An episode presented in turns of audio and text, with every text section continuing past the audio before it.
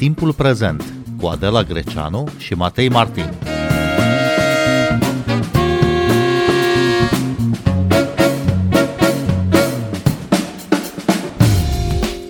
Cum ajung oamenii să creadă în narațiuni fără nicio bază științifică și cum de argumentele raționale și dovezile științifice nu au relevanță pentru cei cuceriți până la radicalizare uneori de scenarii alternative la comunicarea oficială.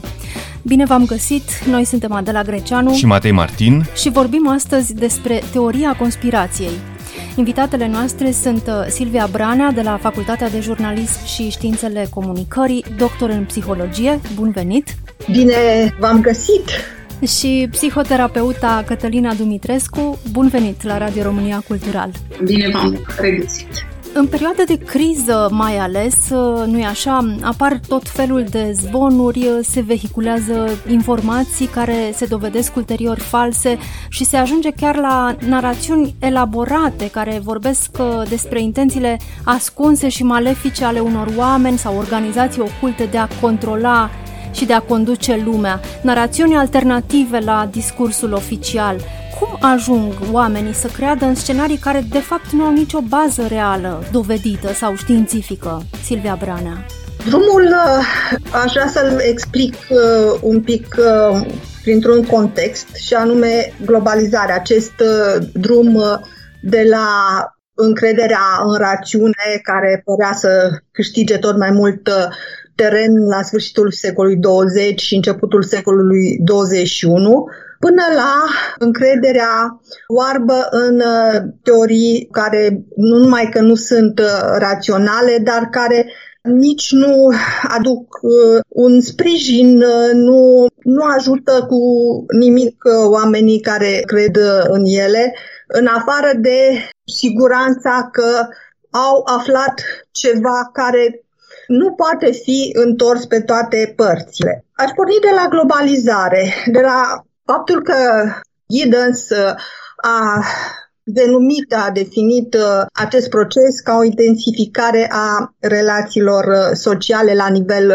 mondial, astfel că oamenii ajung să intre în posesia unor adevăruri, între ghilimele, vehiculate de persoane necunoscute în care au mai multă încredere de multe ori decât în persoanele cunoscute de la nivel local, național, regional, pentru că în paralel cu acest uh, proces și cu altele, dar nu aș vrea să intru în foarte multe teorii, se petrece o descreștere a încrederii în oamenii politici, în media, în general în uh, instituții și în uh, experții uh, care altădată asigurau, veneau cu ofertele raționale de înțelegere a realității.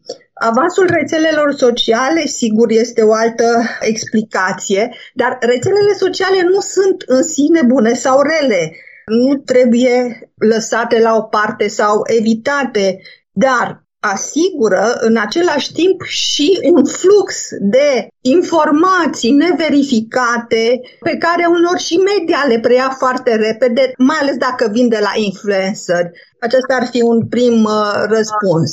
Se poate măsura cu instrumente științifice acest uh, fenomen al răspândirii teoriilor uh, conspirații, doamna Branea? Se poate măsura, bineînțeles că se pot face cercetări sociologice, dar Poate că aici ați atins un punct sensibil. În uh, ultimii ani și poate chiar zeci de ani, cercetările uh, științifice fundamentale sociologice nu mai sunt finanțate.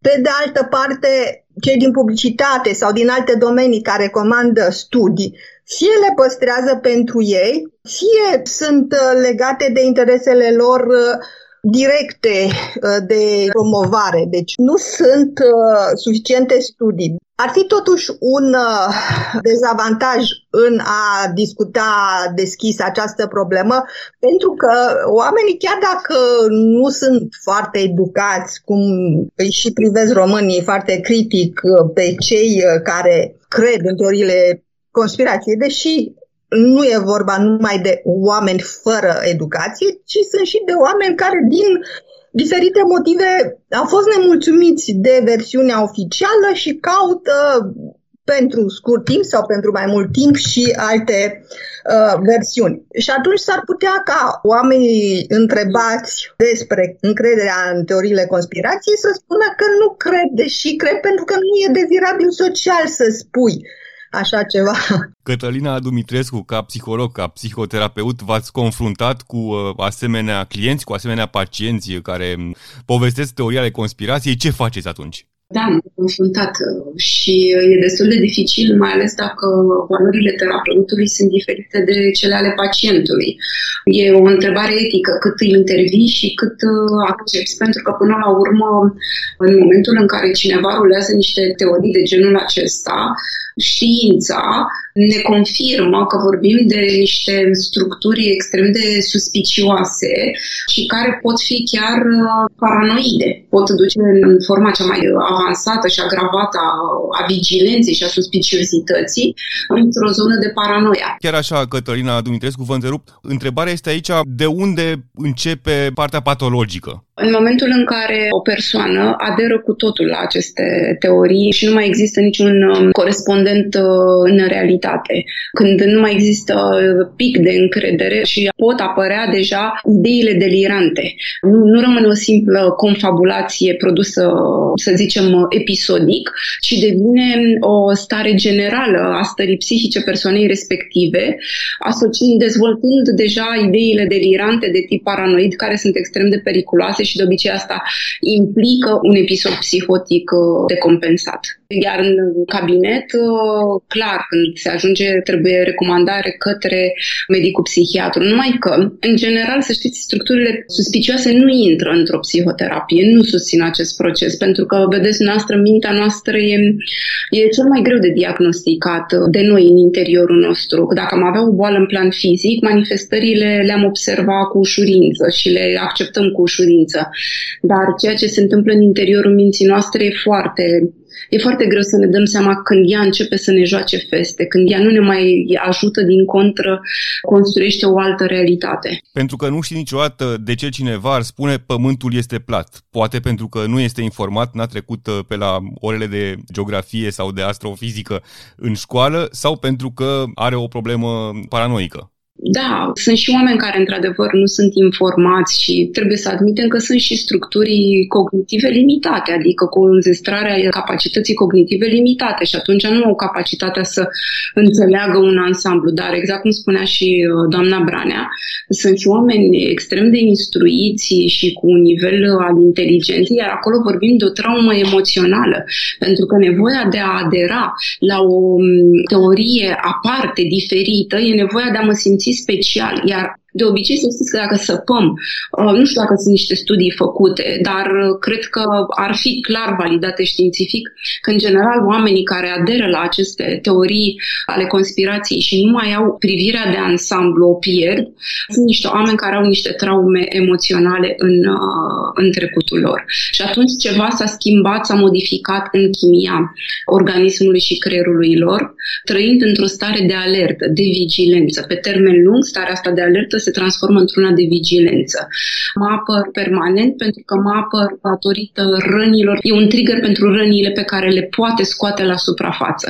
Și atunci, da, e și nevoia de a fi special, dar este și un mecanism de apărare, de fapt, față de o durere interioară care există. Dar uh, cum ajung uh, acești oameni să nu aibă încredere în discursul oficialităților și al uh, oamenilor de știință și să se ducă exact în partea opusă cumva sau alternativă la acest discurs mainstream? Silvia Branea. Da, chiar voiam să intervin uh, pentru a arăta că nu sunt uh, total de acord cu greutatea pe care doamna Dumitrescu lasă să se întrevadă că rămâne pe umerii oamenilor, uh, publicului și mai puțin a autorităților. Eu cred că suntem în această situație și pentru că autoritățile, și putem vorbi și de cazul adaptat al Uh, autorităților uh, din România de multe ori nu sunt responsabile și nu sunt consecvente Astă vară eram invitați la începutul verii să ieșim, să ne bucurăm de viață, pentru că suntem bine cu depășirea pandemiei sau cel puțin suntem pe un drum bun. Iar acum, și după un congres în care nu s-au respectat regulile de asemenea guvernamentale, aflăm că situația este la polul opus. Iată un exemplu și acestea nu sunt numai în uh, România. Totuși vedem uh, o apetență mai mare și aș putea să pun în legătură o apetență mai mare în uh, țara noastră pentru teoriile conspiraționiste și aș putea să o pun în legătură și cu un proces de pierdere, de micșorare a legăturilor sociale pe care un cercetător francez, Dominic uh, Volton, le punea în legătură și cu dispariția sau cu micșorarea rolului uh, televiziunilor uh, generaliste de masă. Odată cu fărâmițarea instanțelor media și, bineînțeles, cu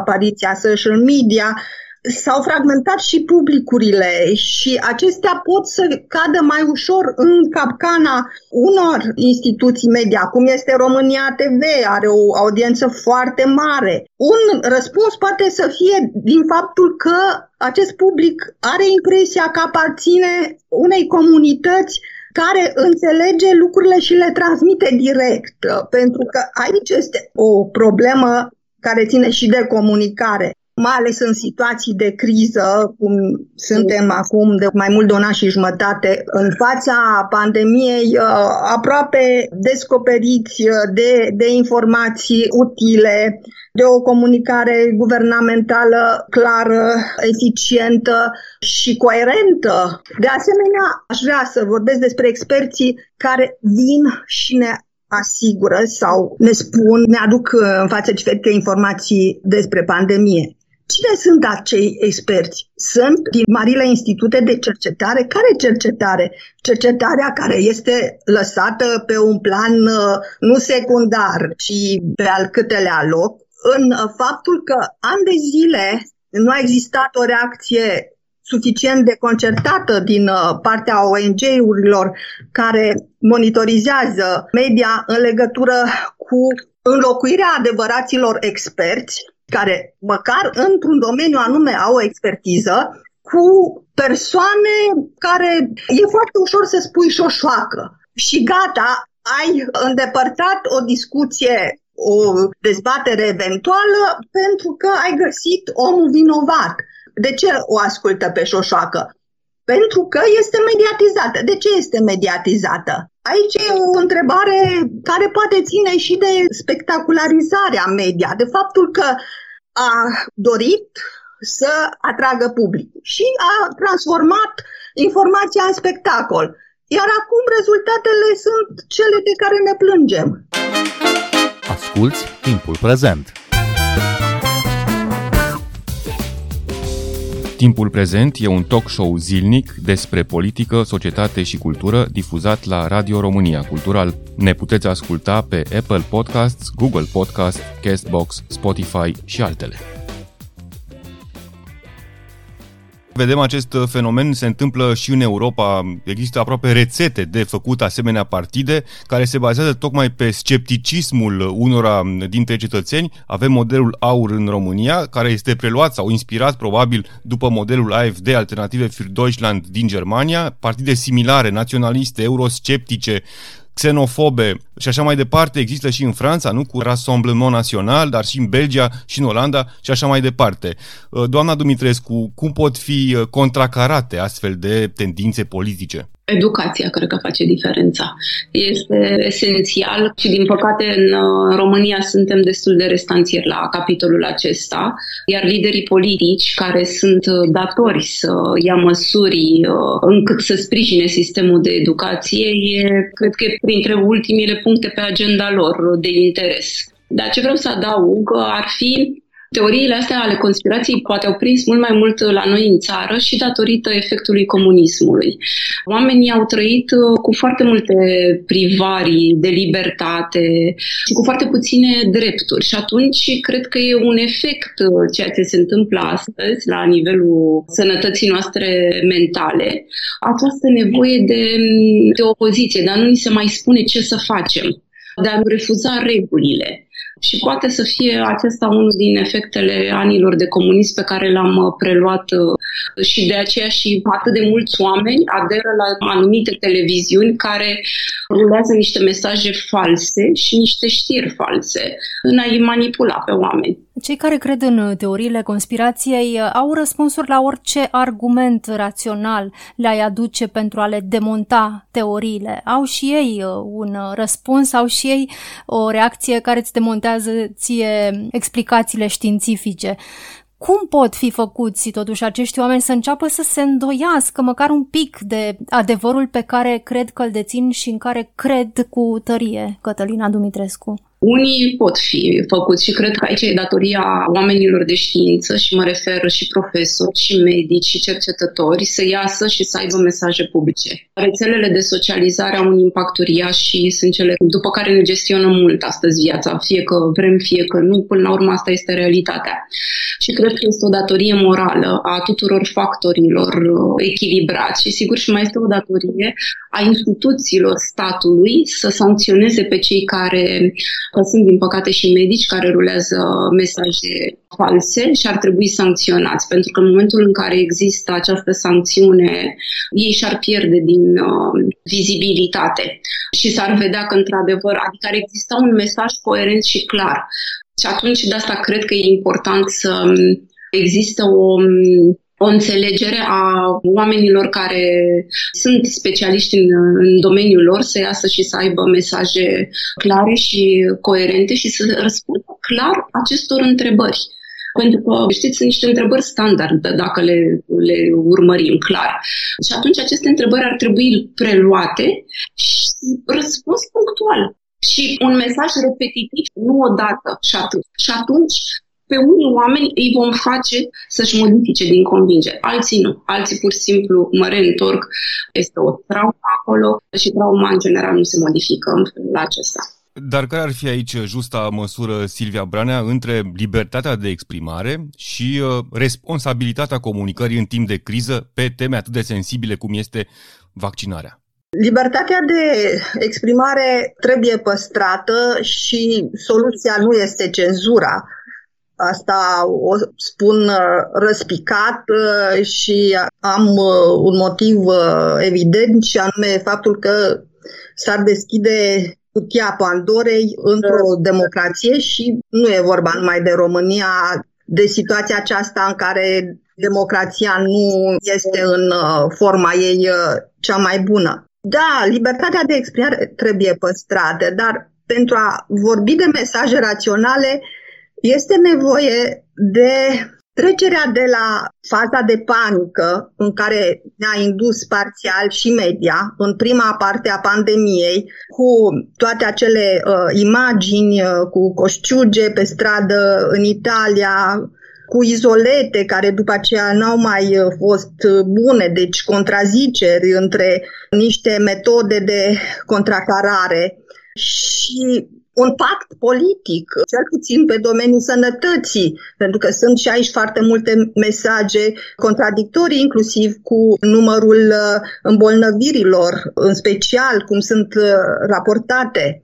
Fără acest uh, pact politic și fără depășirea stării de incertitudine Sigur că starea de incertitudine nu se va putea depăși total până când nu vom ajunge într-o situație bună în care să depășim uh, într-adevăr uh, pandemia. Dar pot să vină cuvinte de uh, sprijin de la persoane de încredere, poate și din biserică, nu numai din biserica ortodoxă, ci din toate cultele, să li se dea spațiu, pentru că Asta este, oamenii români foarte mulți au mai mare încredere în reprezentanții bisericii decât în alți reprezentanți uh, din zona guvernamentală sau, sau chiar din ONG-uri. Dar totuși ONG-urile cred că ar putea să fie mai uh, auzite, dar pentru asta trebuie să existe și un interes să fie invitați, dar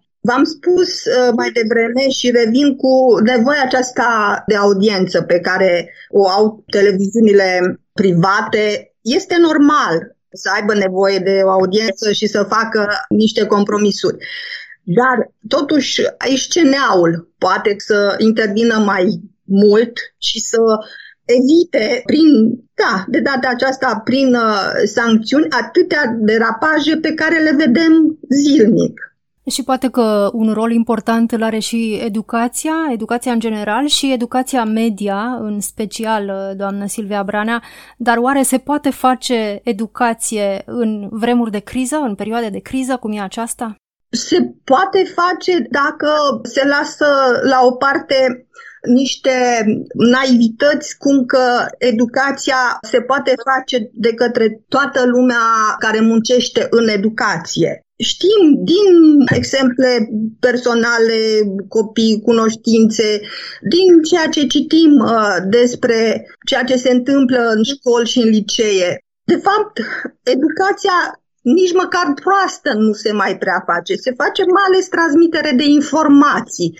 Și, pe de altă parte, ca să fie transmise niște mesaje utile pentru restabilirea rațiunii, ar trebui să fie suficiente modalități de formare, traininguri pentru profesori sau cel puțin pentru o parte a lor, care apoi să transmită mai departe, să disemineze practici uh, utile de, de comunicare cu elevii și mm, ați mai pus o întrebare, educația media. Educația media, da, într-adevăr, aici ar fi mare nevoie pentru că e greu să faci, așa cum uh, spunea și doamna Dumitrescu, publicul uh, să accepte o comunicare pluridimensională după una unidimensională și de înțelegerea faptului că în societate sunt mai multe voci, dar la întrebarea care voce sau care dintre voci sunt mai interesante, sunt uh, mai necesare, ar trebui să vedem în uh, urmarea asupra vieții noastre, adică un confort care să rezulte. E nevoie de educație media, fiind chiar utilă o emisiune separată, pentru că ar trebui o disciplină obligatorie, după părerea mea, în uh, curicula școlară. Silvia Branea, Cătălina Dumitrescu, vă mulțumim tare mult pentru această discuție. Noi suntem Adela Greceanu și Matei Martin. Ne găsiți și pe platformele de podcast dacă vă abonați la timpul prezent și pe pagina de Facebook a emisiunii noastre. Cu bine, pe curând! Thank you.